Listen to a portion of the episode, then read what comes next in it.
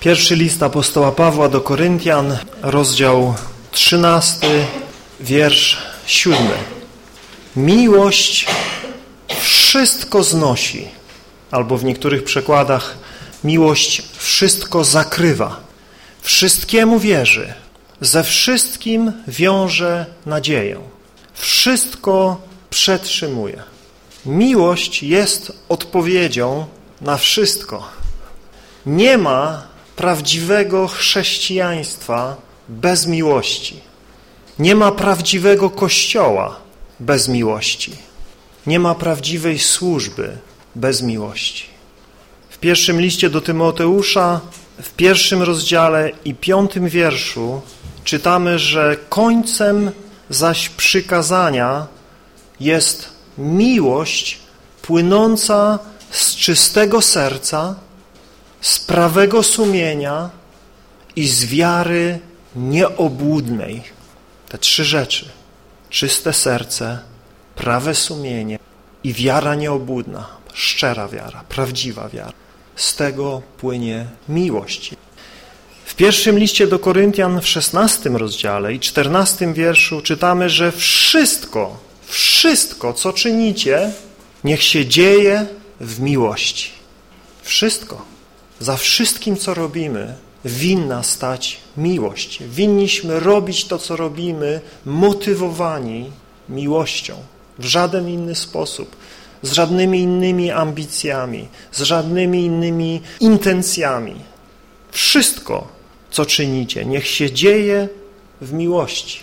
Właściwa teologia nie zastąpi miłości.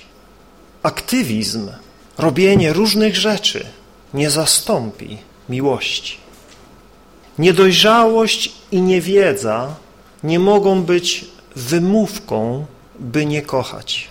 W pierwszym liście do Tesaloniczan, w czwartym rozdziale i dziewiątym wierszu apostoł Paweł mówi, a o miłości bratniej nie ma potrzeby wam pisać, bo sami zostaliście pouczeni przez Boga, aby się nawzajem miłować. Sam Bóg nas o tym poucza. To, że my tutaj poświęcamy tyle tygodni mówiąc o miłości, nie oznacza, że nie wiedzieliśmy o tym.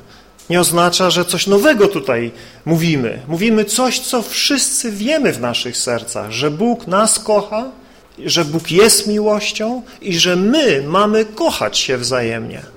Raczej przypominamy sobie, raczej rozważamy to, żeby się do tego pobudzać.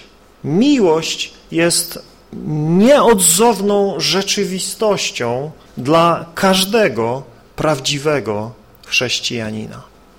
Jeśli nie kochasz, to znaczy, że nie zrodziłeś się z Boga. Bóg jest miłością.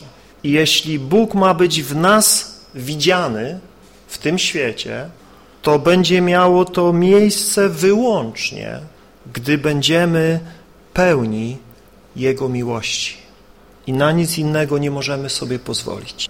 Pierwszy list do Koryntian 14:1 mówi: Podążajcie za miłością. Drugi Koryntian 8:8 Bądźcie szczerzy w miłości. List do Filipian 1:9 Obfitujcie w miłości. Bądźcie pełni miłości. Filipian 2:2 Miejcie w sobie tę samą miłość. Kolosan 3,14. Przyodziejcie się w miłość. Pierwszy list do Tesaloniczan 3,12. Wzrastajcie w miłości. Pierwszy list Piotra 4,8. Bądźcie żarliwi w miłości. List do Hebrajczyków 13,1. Trwajcie, nie ustawajcie w miłości. I Hebrajczyków 10,24. Pobudzajcie się wzajemnie do miłości. To nie jest wyczerpująca lista wierszy, które znajdujemy w Nowym Testamencie, które na nowo i na nowo i na nowo przypominają nam o wadze miłości, o potrzebie miłości. Czytaliśmy ten trzynasty rozdział listu do Koryntian i przyglądaliśmy się barwom miłości opisanym w tym rozdziale. Omówiliśmy tych jedenaście aspektów, właściwie czynów miłości. Dzisiaj przyjrzymy się ostatniej czwórce, która reprezentuje doskonałość, pełnię i wystarczalność miłości. Miłość wszystko znosi, zakrywa, wszystkiemu wierzy, ze wszystkim wiąże nadzieję, wszystko przetrzymuje. W jakim sensie mamy rozumieć wszystko w tym wierszu? Absolutnie wszystko, czy wszystko w jakimś ograniczonym zakresie? Czy miłość wierzy absolutnie wszystkiemu? Czy miłość wierzy również zwodniczym naukom? Czy tak mamy rozumieć? Miłość wierzy we wszystko? Czy miłość wiąże nadzieję absolutnie ze wszystkim?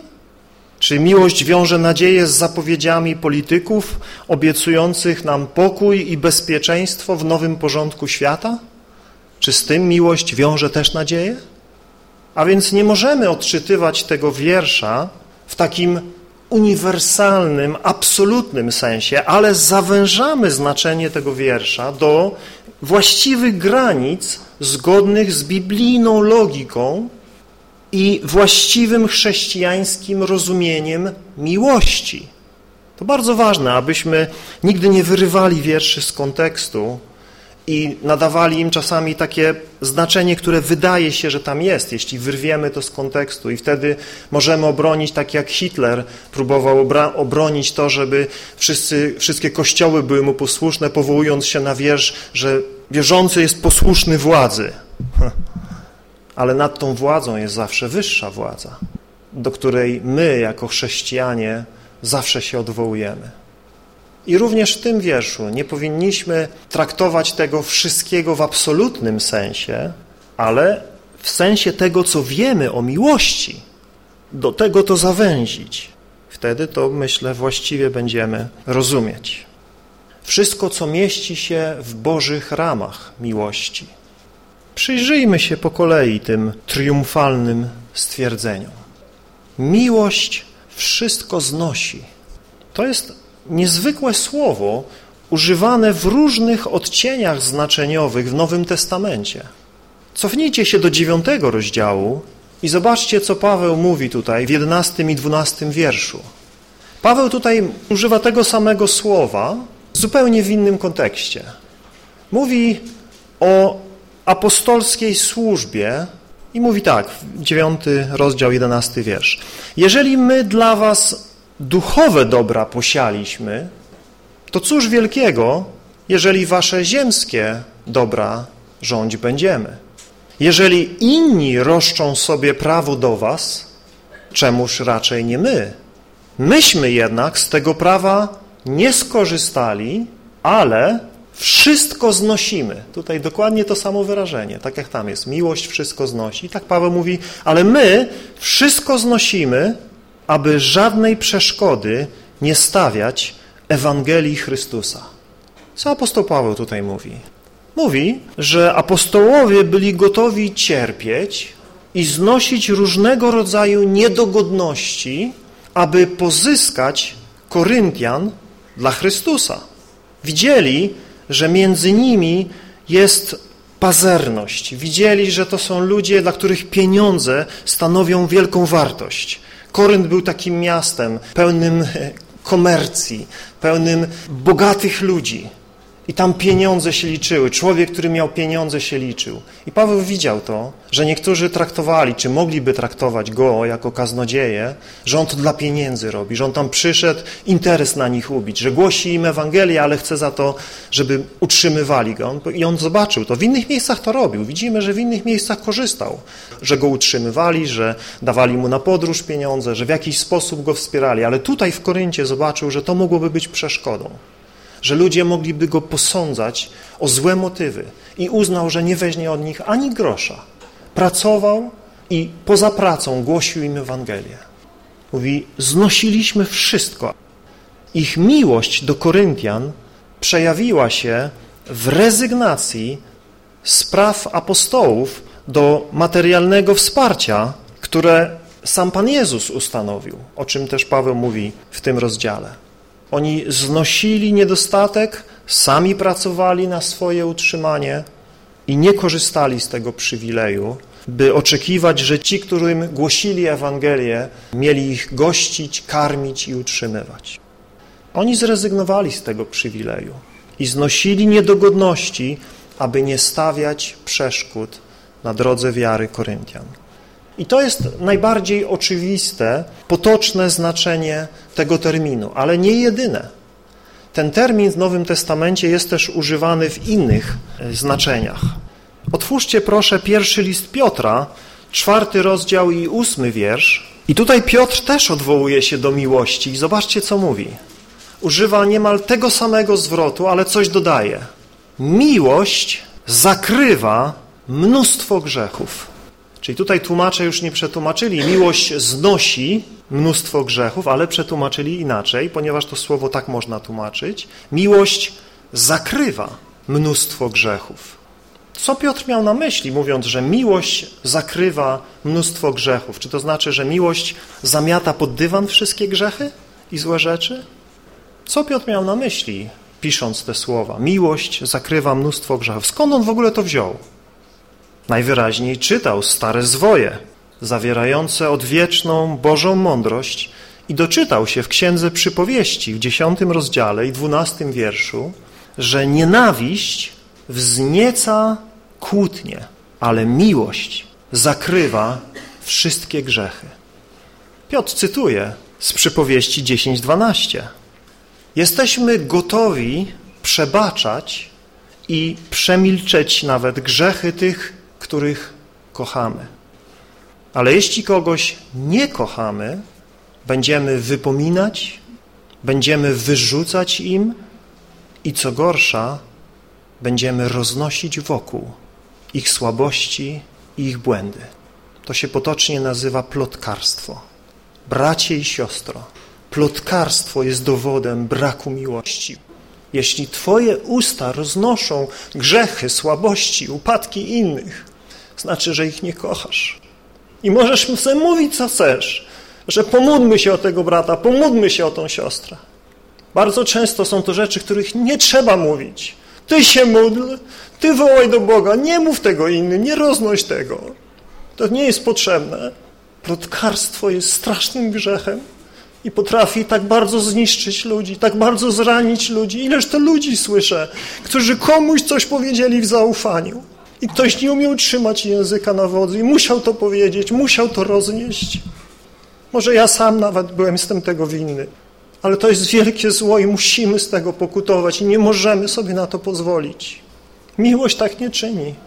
Miłość reaguje na grzech. Miłość ostrzega, napomina i kiedy trzeba, nawet kara.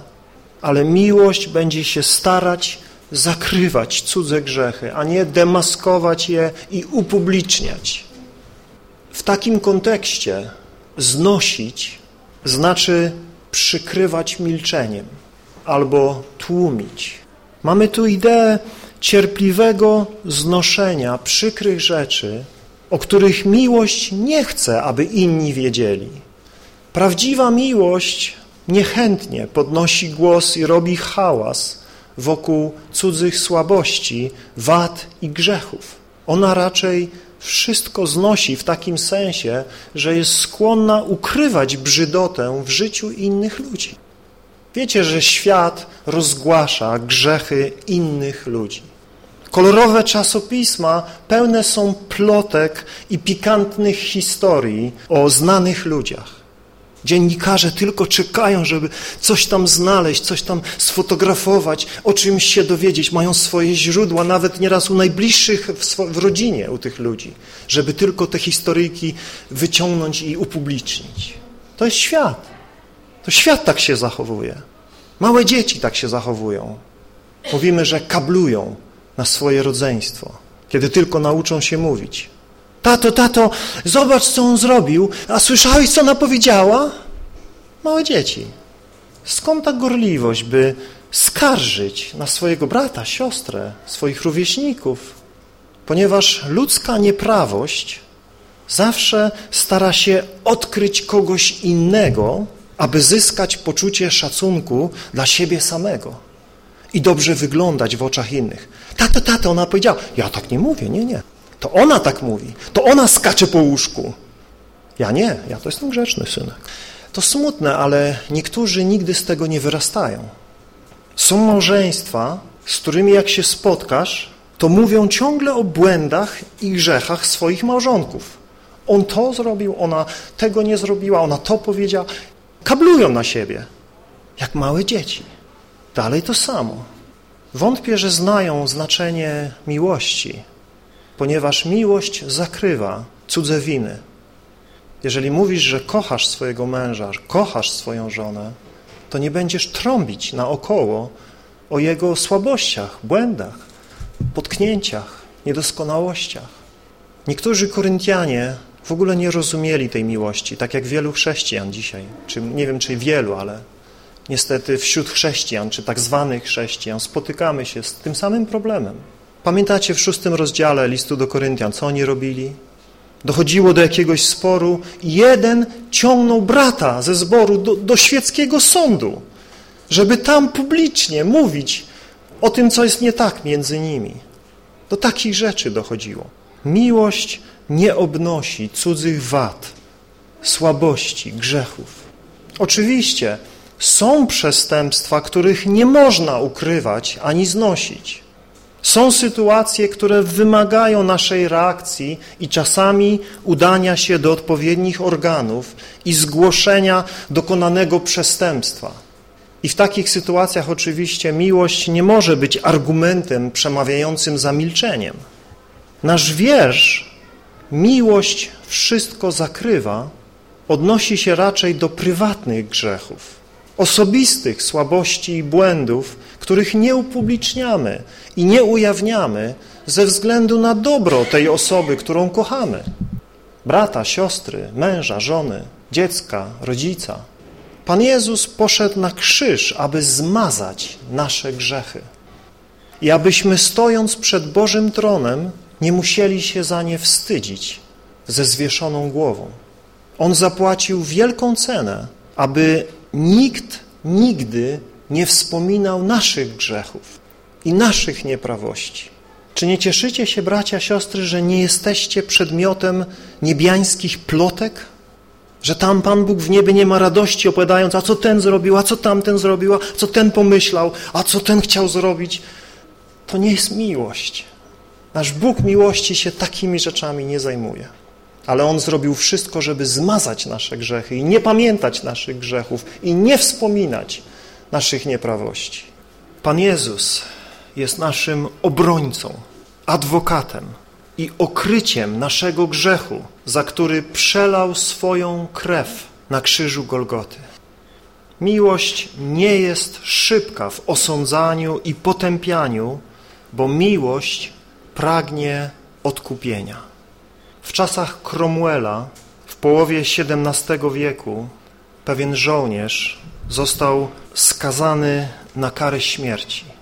Miał umrzeć, gdy zabije dzwon na nocną ciszę, ale był zaręczony. Miał poślubić piękną, młodą dziewczynę. Ta dziewczyna przyszła do Cromwella i błagała go, żeby się zlitował. Błagała sędziego, błagała kogo mogła, żeby się zlitowali, nie zabijali go. Ale Cromwell był nieugięty. Przygotowania do egzekucji zostały poczynione. Pluton egzekucyjny czekał na sygnał dzwonu. I dzwonnik, który rano i wieczorem ciągnął za linę, był stary i głuchy. Złapał linę, jak to zawsze czynił, i ciągnął, i ciągnął, i ciągnął, ale jako, że był głuchy, nie wiedział, że dzwon nie wydaje normalnego głosu. Cromwell czekał, żołnierze czekali na miejscu egzekucji i zastanawiali się, dlaczego dzwon nie... W końcu poszli sprawdzić i zobaczyli, że na sercu dzwonu jest jakaś krwawa postać. Narzeczona tego żołnierza wspięła się na szczyt dzwonnicy, przywiązała się do serca wielkiego dzwonu i nie pozwoliła, by ten dzwon wydał z siebie głos. Kiedy odwiązali ją i przynieśli całą zakrwawioną i poranioną do Cromwella, jego serce zmiękło i powiedział do niej, idź, żyje twój ukochany, dzwon nie zadzwoni dzisiejszego wieczora. To jest obraz odkupieńczej miłości.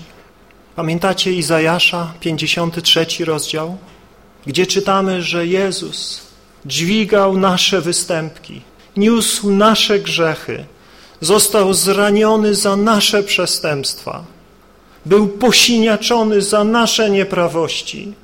Nasza kara była na nim. To jest miłość. To jest miłość, która jest nie tylko gotowa przebaczyć grzechy, ale bierze je na siebie i cierpi. Jezus poniósł nasze grzechy w swoim ciele. Prawdziwa miłość nigdy się nie spieszy, żeby wykorzystywać, ujawniać i potępiać cudzy grzech. Miłość stara się zakryć grzech, niesie ciężar grzechu, nawet bierze na siebie winę, nawet przyjmuje karę. W jakim stopniu, bracia, siostry, my jesteśmy tak kochać? W jakim stopniu jesteśmy gotowi cierpieć za braci, za siostry? Mówimy tutaj o życiu bracia, siostry.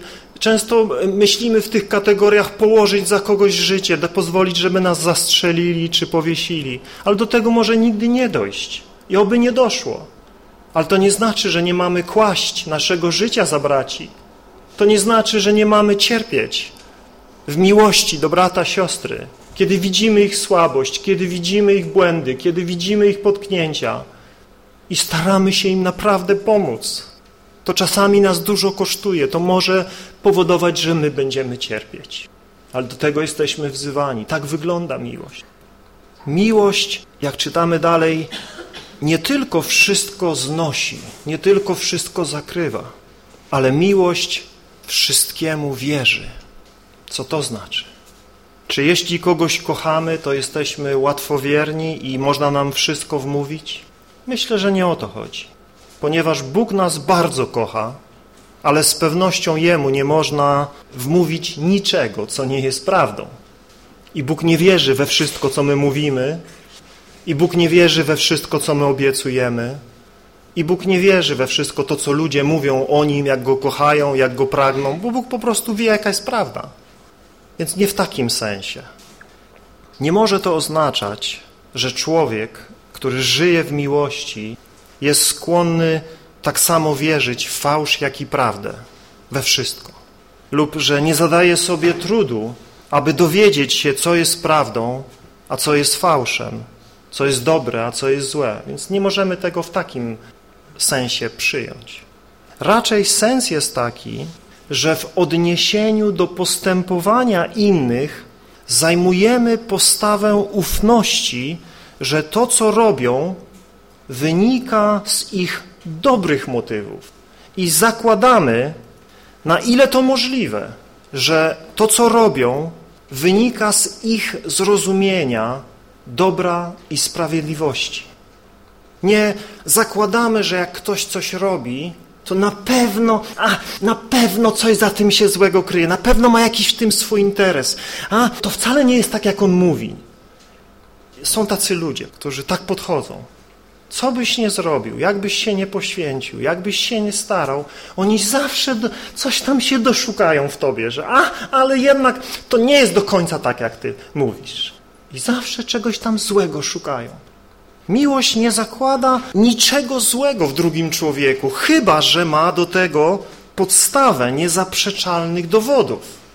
Miłość nie pozwala nam iść przez życie z cynizmem wobec innych Miłość nie pozwala nam podejrzewać innych o najgorsze. Podejrzewać, że za każdym razem, gdy ktoś coś robi źle, załóżmy, że ktoś faktycznie robi źle różne rzeczy, ale mówi naprawdę nie chciałem źle, starałem się. Wierzymy w to? Czy zakładamy, że od początku był fałszywy i zgniły?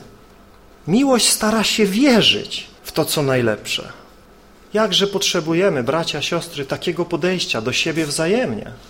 Nawet jeżeli powiemy coś nie tak, zrobimy coś nie tak, to nie zaczniemy skakać sobie do gardeł. Nie zaczniemy oskarżać się o to, co najgorsze. O, tobie to na niczym nie zależy. A, ty to tylko myślisz o sobie i nikt inny cię nie obchodzi. Jakże bolesne, jakże raniące są takie słowa, kiedy staraliśmy się, ale nam nie wyszło. Albo zapomnieliśmy, albo coś innego wyskoczyło, albo po prostu faktycznie, żeśmy się gdzieś tam zapędzili i zrobiliśmy coś złego. Jakże dobrze jest mieć wtedy człowieka, który powie, wiem, że chciałeś dobrze. Wiem, że nie wyszło ci, ale następnym razem dasz radę. Pewien mały chłopiec chciał zrobić swojej mamie niespodziankę. Widział, że mama się nie czuje dobrze, pracuje do późnych godzin, wraca zmęczona, a okna w domu jakieś takie brudne, już zakurzone. Pomyślał, umyję okna, mama się ucieszy. Ale że był małym chłopcem, to nie wiedział, że najpierw trzeba, wiecie, zetrzeć ten cały brud, zmyć na mokro i dopiero wtedy, bo pamiętał jak to zawsze, że tam gazetami się gniotło gazety i pryskało się i się gazetami wycierało. I on od razu za to popryskał za gazety i powycierał wszystkie okna. Pięknie powycierał, taki był zadowolony z siebie, póki mama nie wróciła. I zobaczyła i mówi, a coś ty narobił z tymi oknami. One całe porysowane. Bo tam, wiecie, pełno tego piasku, tego kurzu. I on po prostu zaszorował całe, całe szyby, wszystko w domu, całym domu, po, poniszczone okna. A to jeszcze czasy komuny były, to nie było tak dzisiaj, wiecie, że idziesz, zamawiasz okna, tylko tam jak ci wstawili okna, to do śmierci miałeś te same okna, nie? Już porysowane do końca. I mama zapas i lać tego chłopaka. I mówi, coś ty narobił, całe okna zniszczone, co my teraz będziemy tu jak w piwnicy żyli? O mamo, chciałem ci niespodziankę zrobić, chciałem dobrze. Oj, ty chciej źle, a rób dobrze. Co ten dzieciak myśleć tym wszystkim? Chciał dobrze, starał się. Chciał mamie zrobić prezent, ale nie wyszło. I teraz będzie żył w takim miejscu, w takim domu, mama za każdy dzień będzie patrzeć na te okna. Bracie i siostro, i my robimy takie głupoty czasami. I nam się zdarza, że nie pomyślimy, że nie zastanowimy się, że zrobimy coś po prostu. No, chcieliśmy dobrze. Jakże przykre, kiedy bracia, siostry oceniają tylko to, co zrobiliśmy, a nie patrzą na nasze motywy, nie patrzą na nasze serca, na nasze dobre chęci. Jakże dobrze, kiedy bracia, siostry nie patrzą na to, co zrobiliśmy, bo kochają nas i mówią, wiem, że chciałeś dobrze, znam Cię, wiem, że nie chciałeś źle zrobić. Pomożemy Ci, coś z tym zrobimy, jakoś będziemy z tym żyć. Dobra, tam porysowane okna, kupimy nowe, dzisiaj nie ma problemu. Są rzeczy, których oczywiście tak łatwo się nie wymieni jak okna, ale miłość zakrywa to. Miłość przebacza to. Miłość upatruje tego, co dobre, tak długo, jak to jest możliwe. Czy wierzymy, że chcą nasi bracia, siostry szczerze naśladować Chrystusa? Tak jak tu siedzimy, bracia, siostry. Czy wierzycie, że ten koło ciebie, ten po drugiej stronie, w innym rzędzie, brat, siostra, czy wierzymy, że oni chcą naśladować szczerze Chrystusa, czy gdzieś tam w sercach podejrzewamy, że to hipokryci i zakłamane szuje? No, aż tak daleko to nikt się nie posuwa, nie? Ale iluż to ludzi słyszymy, wiecie, którzy byli w zborach, gdzieś tam wyszli teraz mówią, a tam sami hipokryci. A może faktycznie tam byli w takich, nie wiem, hipokryckich zborach? Mam nadzieję, że nie. Ale słyszymy takie rzeczy. Nieraz, że to sami hipokryci, sami tam obłudnicy, a, tylko tak gadają, tak, tak łatwo stanąć i gadać coś, nie? Ale e, tam nic z tym nie ma. Biada, jeśli taka jest rzeczywistość. Ale myślę, że bardzo często wynika to właśnie z takiej postawy, braku miłości. Ktoś coś powiedział i nie przypasowało, ktoś może się zapędził, jakąś głupotę palną, ktoś się zachował w niewłaściwy sposób, a ktoś jest tak czuły na własnym punkcie. Ojejku, jejku, jejku. I zaraz idzie, jak to go tam skrzywdzili, ojejku, jak to go źle potraktowali. Tam nie ma miłości, tam... I to z tego często wynika, że w takiej osobie nie ma żadnej miłości. Nie ma poświęcenia, nie ma zrozumienia, tylko moje ja zostało urażone, moje ego. Ktoś mi coś powiedział, ktoś śmiał mi zwrócić uwagę. Ktoś się ze mną nie zgodził. I dla wielu to już po prostu jest takie straszne zło i taka hipokryzja i taki brak miłości. A w ich sercach żadnej miłości, żadnego przebaczenia, żadnej chęci, by to naprawić, by o tym porozmawiać. Jakże to przykre, kiedy bracia, siostry, jest problem między nami. I musimy o tym porozmawiać. Nie chcemy zamiatać pod dywan. Musimy się tym zająć. I czasami musimy coś przykrego powiedzieć. Jakże dobrze jest widzieć brata, siostrę, którzy to przyjmą, którzy powiedzą, pomyślę o tym, którzy przyjdą i zareagują w spokojny sposób. A jakże przykro jest widzieć takich ludzi, którzy trzaskają drzwiami i wychodzą, już nigdy ich nie zobaczysz. Dlatego, że śmiałeś im zwrócić uwagę. Są tacy nietykalni. Popatrzmy na Elichu, który łagodnie przemawia do załamanego Hioba, wskazuje mu drogę odnowy, wierząc, że Hiob jest prawym człowiekiem, który w swym bólu, zagubieniu, frustracji wypowiedział nierozważne słowa, ale Hiob jest dobrym człowiekiem, sprawiedliwym człowiekiem. Elichu ma o nim dobre zdanie. A ci trzej przyjaciele, tak zwani przyjaciele, Elifas, Bildad i Timan, co oni robią? Oni insynuują, doszukują się jakiegoś ukrytego grzechu w Hiobie. Oni oskarżają Hioba o najgorsze zło i nieprawość. Widzicie różnicę? Jako Hiob, jakich chcielibyście przyjaciół? Jak Elichu czy jak Elifas, który wam będzie opowiadał swoje wizje, swoje przeżycia, żeby wam powiedzieć, że wy jesteście zepsuci i źli i chcieliście źle. I chociaż nie potrafi wam powiedzieć, co zrobiliście źle, to i tak mówi, na pewno gdzieś tam coś tobie złego siedzi. I na pewno coś tam musiało być, że tak teraz chorujesz, dlatego że masz takie problemy, że to, że tamto. Tragedia, kiedy takich ludzi mamy w Kościele. Pozbawionych miłości, samosprawiedliwych, patrzących z góry na innych, którzy nie mają krzty współczucia, zrozumienia. Są pełni słów, pełni mądrości, ale nie mają serca. Jak trudno jest cokolwiek razem robić w Bożym Królestwie, jeśli nie ma wzajemnej miłości, która dopuszcza popełnianie błędów. A kiedy one mają miejsce, nie przypisuje najgorszych motywów, ale wierzy w najlepsze. Miłość nie idzie drogą faryzeuszy, którzy cokolwiek by Jezus nie zrobił, doszukiwali się czegoś złego. Pamiętacie? Ileż to sytuacji czytamy takich w Ewangeliach. Jezus mocą Ducha Świętego wypędza z opętanych ludzi demony, a faryzeusze dopatrują się współpracy z Belzebubem. Jezus uzdrawia człowieka ze sparaliżowaną ręką, uzdrawia kobietę, która przez 18 lat nie mogła się wyprostować, a jedyne, co faryzeusze widzą, to to, że on łamie szabat. To jest wszystko, co oni widzą. O, bo w szabat uzdrowił. Ło! I od razu się do tego czepiają. Już nieważne, że ta kobieta 18 lat przychodziła do ich synagogi zgięta i nie mogli jej pomóc, nie mogli dla niej nic zrobić. Przychodzi Jezus, uzdrawia ją, a oni atakują go, że szabat złamał. Co za ślepota! Jezus przebacza grzechy sparaliżowanemu człowiekowi, a faryzeusze dopatrują się bluźnierstwa, a Jezus przebaczył mu grzechy. A oni mówią, bluźni, bluźni, bluźni. Kto może przebaczać grzechy, jak tylko Bóg?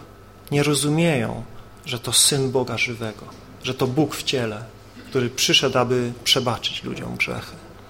Jeśli w sercu nie ma miłości, zawsze można doszukać się złego, nawet w tych, którzy są czyści, którzy działają tak jak Jezus, w mocy Ducha Bożego. To egoizm, to nienawiść wypatruje złego w innych. I bracia, siostry, strzeżmy się tego. Strzeżmy się tego, jeśli dostrzegamy w sobie jakieś pochopne oceny braci, siostry, jakieś podejrzenia, Prośmy Boga o przebaczenie nam, o przemianę naszych serc, o uzdrowieńczy strumień miłości, która we wszystkim doszukuje się dobrego, a nie złego. Uczmy się od Pana Jezusa, który z wielką miłością podchodził do swoich uczniów. Oni, jak dobrze wiemy, nie byli chodzącymi ideałami. Najlepsi z nich notorycznie zawodzili, i popełniali błędy. Ale Jezus, znając doskonale ich słabości, najbardziej ukryte grzechy, nie uznał ich za zgraje nieudaczników i hipokrytów, ale w miłości znosił ich i ufając mocy Bożej łaski, modlił się za nimi i powierzył im najbardziej odpowiedzialne dzieło. Budowanie Jego Królestwa, troszczenie się o Jego Kościół.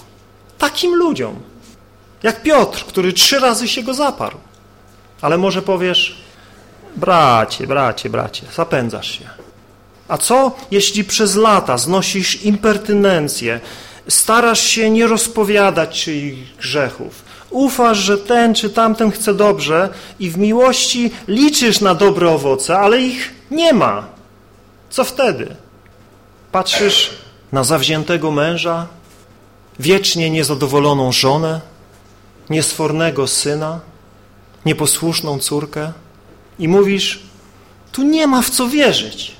Mijają lata i nic się nie zmienia, żadnej poprawy. Jest coraz gorzej. Co wtedy? Popatrzcie na trzecią cechę zapisaną w tym wierszu. 1 Koryntian 13:7. Miłość co w takich sytuacjach? Miłość ma nadzieję we wszystkim. We wszystkim. Nawet kiedy jest tak źle, nawet kiedy nic się nie zmienia, miłość cały czas zachowuje nadzieję. Nadzieja jest jak długa lina, która pociąga nasze serce. Nadzieja mówi, dopóki działa Boża łaska, dopóty ludzka porażka nigdy nie jest ostateczna. Są ludzie, o których modlimy się przez długie lata i nie widzimy rezultatów naszych modlitw. Nasza wiara wydaje się coraz mniejsza, ale co pewien czas nadzieja pociąga nasze serce i wzywa nas do dalszej modlitwy, do podejmowania kolejnych kroków, aby ufać, że nie wszystko stracone, że Bóg może uczynić daleko więcej nawet to, niż o co my Go prosimy. Miłość nigdy nie traci nadziei. Miłość nie godzi się na ostateczną porażkę. Bóg nie zgodził się na porażkę i całkowite odrzucenie niewiernego Izraela. Ale jak wiemy, ma dla nich plan odnowy u końca dni tego wieku łaski. Jezus nie stracił nadziei, kiedy widział, że Piotr trzykrotnie, wiedział już wcześniej, że Piotr trzykrotnie się go wyprze, ale co robił? Modlił się o niego, by się nawrócił i pasł Boże owieczki. Apostoł Paweł płakał nad Koryntianami, ale nie tracił nadziei na ich opamiętanie. Nie dopuszczał do siebie beznadziei. Bracie i siostro, nie trać nadziei, nawet w najbardziej beznadziejnych sytuacjach. Kochaj i miej nadzieję w Bogu. Miłość we wszystkim zachowuje nadzieję. Nieodrodzony człowiek może się z tego śmiać i drwić, mówić, że nadzieja jest matką głupich, ale my wiemy, tak jak Biblia nas wzywa, nie możemy stracić nadziei. Biblia wzywa nas do nietracenia nadziei nawet w najciemniejszych dniach naszego życia. I ostatni element tej triumfującej miłości jest jak sztandar łopoczący nad Bożą armią. Miłość wszystko przetrzymuje, wytrzymuje. To jest wojskowy termin, używany do opisania zaciętej bitwy, podczas której aż do śmierci stoimy na swoim stanowisku i nie opuszczamy go, ale walczymy do ostatniej kropli krwi. Tutaj nie chodzi o jakieś, wiecie, drobne nieporozumienia czy poirytowanie, że miłość to przetrzymuje. Nie trzeba do tego wielkiej miłości. Mamy tutaj obraz niewiarygodnej opozycji, w której miłość się nie poddaje. To tak jak Szczepan, który leżał na ziemi, jego ciało było ranione lecącymi na niego kamieniami, a Szczepan się nie poddawał do samego końca. Może niektórzy będą mówić o nim, że był głupcem i ofiarą losu, ale ja na niego patrzę jako na bohatera wiary, który modlił się, Ojcze, nie policz im tego grzechu. On próbował zakryć grzechy swoich braci według ciała, wierzył, miał nadzieję, więc głosił z przekonaniem, że niektórzy będą słuchać. Miał nadzieję, że przyjmą Chrystusa, ale oni go nie przyjęli.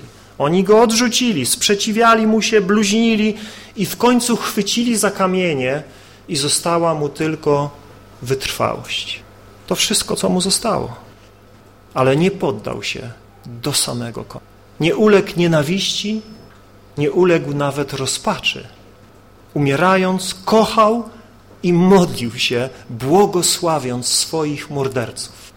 To Jezus na krzyżu dźwigający na sobie grzech całego świata, niezrozumiany, znienawidzony, zbity i umęczony, patrzy z krzyża na swoich ciemiężycieli, którzy go opluwają, prowokują i szydzą z niego. W Jezusie nie ma ani krzty goryczy, użalania się nad sobą, żadnego złorzeczenia, ale Jego czysta miłość nie poddaje się do samego końca. Kieruje słowa miłosnej troski do swojej ziemskiej matki, do ukochanego ucznia, kieruje słowa zbawczej nadziei do umierającego obok Łotra, który jeszcze chwilę wcześniej mu bluźnił. Kieruje modlitwę do swojego Ojca, modlitwę przebaczenia dla swoich oprawców. Miłość nigdy nie ponosi klęski. Nie możesz jej zabić. Ona nigdy nie zawodzi. Czy my znamy taką miłość, bracia, siostry? Czy doświadczamy w naszym życiu takiej miłości, która się nie poddaje, która nie ulega tej presji nienawiści, tej presji zemsty, tej presji, by teraz wygarnąć, by teraz oddać pięknym za nadobne, ciosem za cios, bluźnierstwo za bluźnierstwo. Miłość nie jest opcją dla super duchowych chrześcijan. Wiecie, że jest pierwszym i największym przykazaniem dla każdego człowieka. W liście do Rzymian w ósmym rozdziale i ósmym wierszu czytamy, że nikomu nie mamy być nic winni oprócz jednej rzeczy.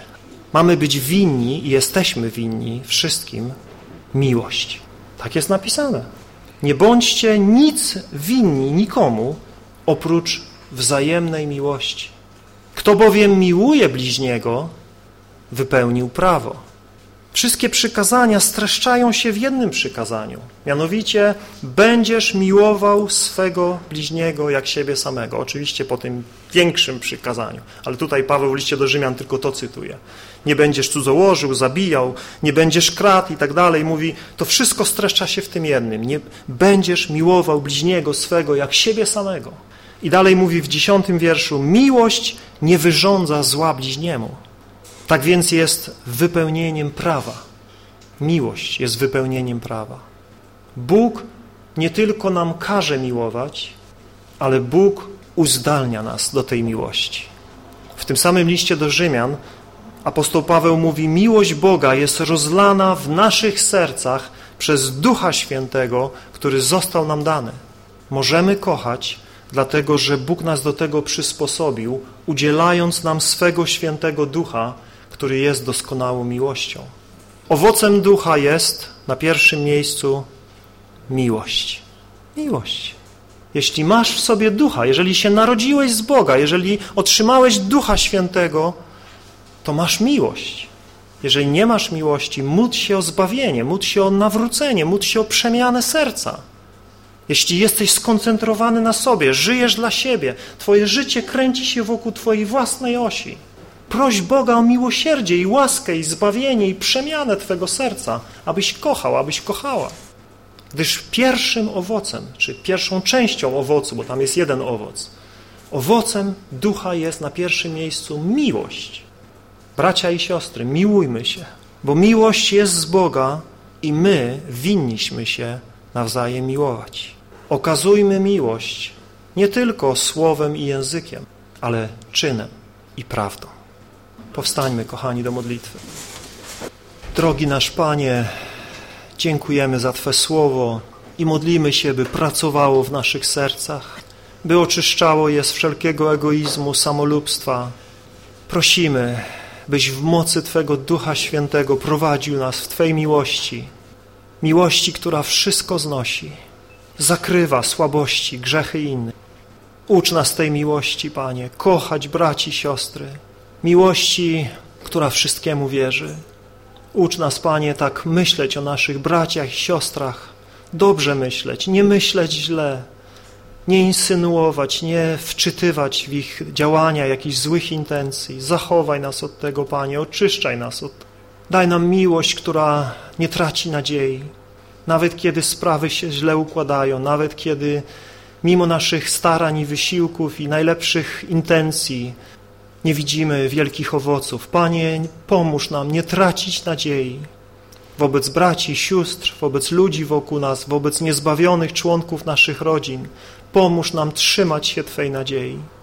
nadziei Twej łaski, nadziei Twego miłosierdzia, nadziei Twego działania, które może przemóc ich upór, ich niewiarę, ich zniewolenie grzechem.